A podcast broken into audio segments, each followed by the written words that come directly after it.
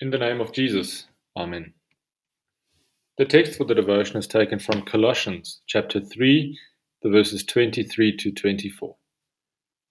Whatever you do, work heartily, as for the Lord and not for men, knowing that from the Lord you will receive the inheritance as your reward. You are serving the Lord Christ. Dear friends, who do you work for? Maybe you work for a large company, maybe you work for a school, or maybe you are self employed.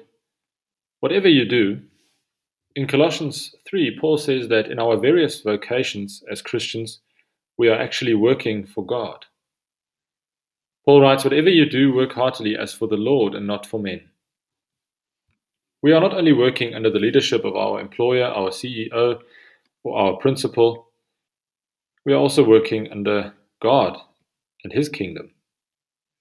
God created you to serve Him and others. And your vocation, your job, is one way in which you fulfill this call. God is at work in your work. Our vocations, or our vocation is not only limited to our job. Whether we are parents or students or members of a congregation, these all form part of our vocation as Christians. Even the most mundane tasks that you have to check off your list have a purpose because they are part of what you have been called to do. Working for the Lord means that He has given you your He has given meaning to your work.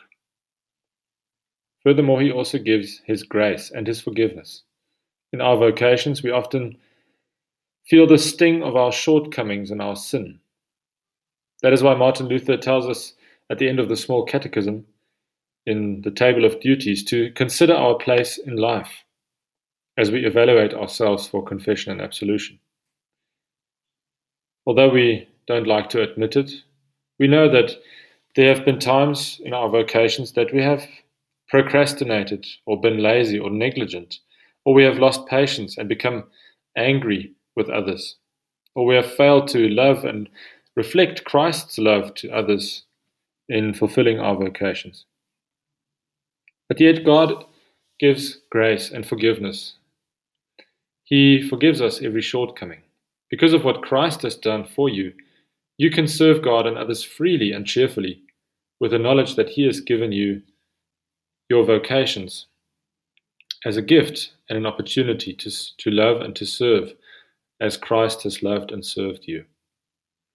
Therefore, go joyfully to your work, knowing that you are working for the Lord. Let us pray. Heavenly Father, thank you for placing me in my various vocations and for giving me the opportunity to serve you and others. Forgive me for the times that I have fallen short. Thank you for sending your Son, Jesus Christ, to, pray, to pay the price for my sins. By the power of your Holy Spirit, lead me to serve you and others with love and faithfulness. In Jesus' name. Amen.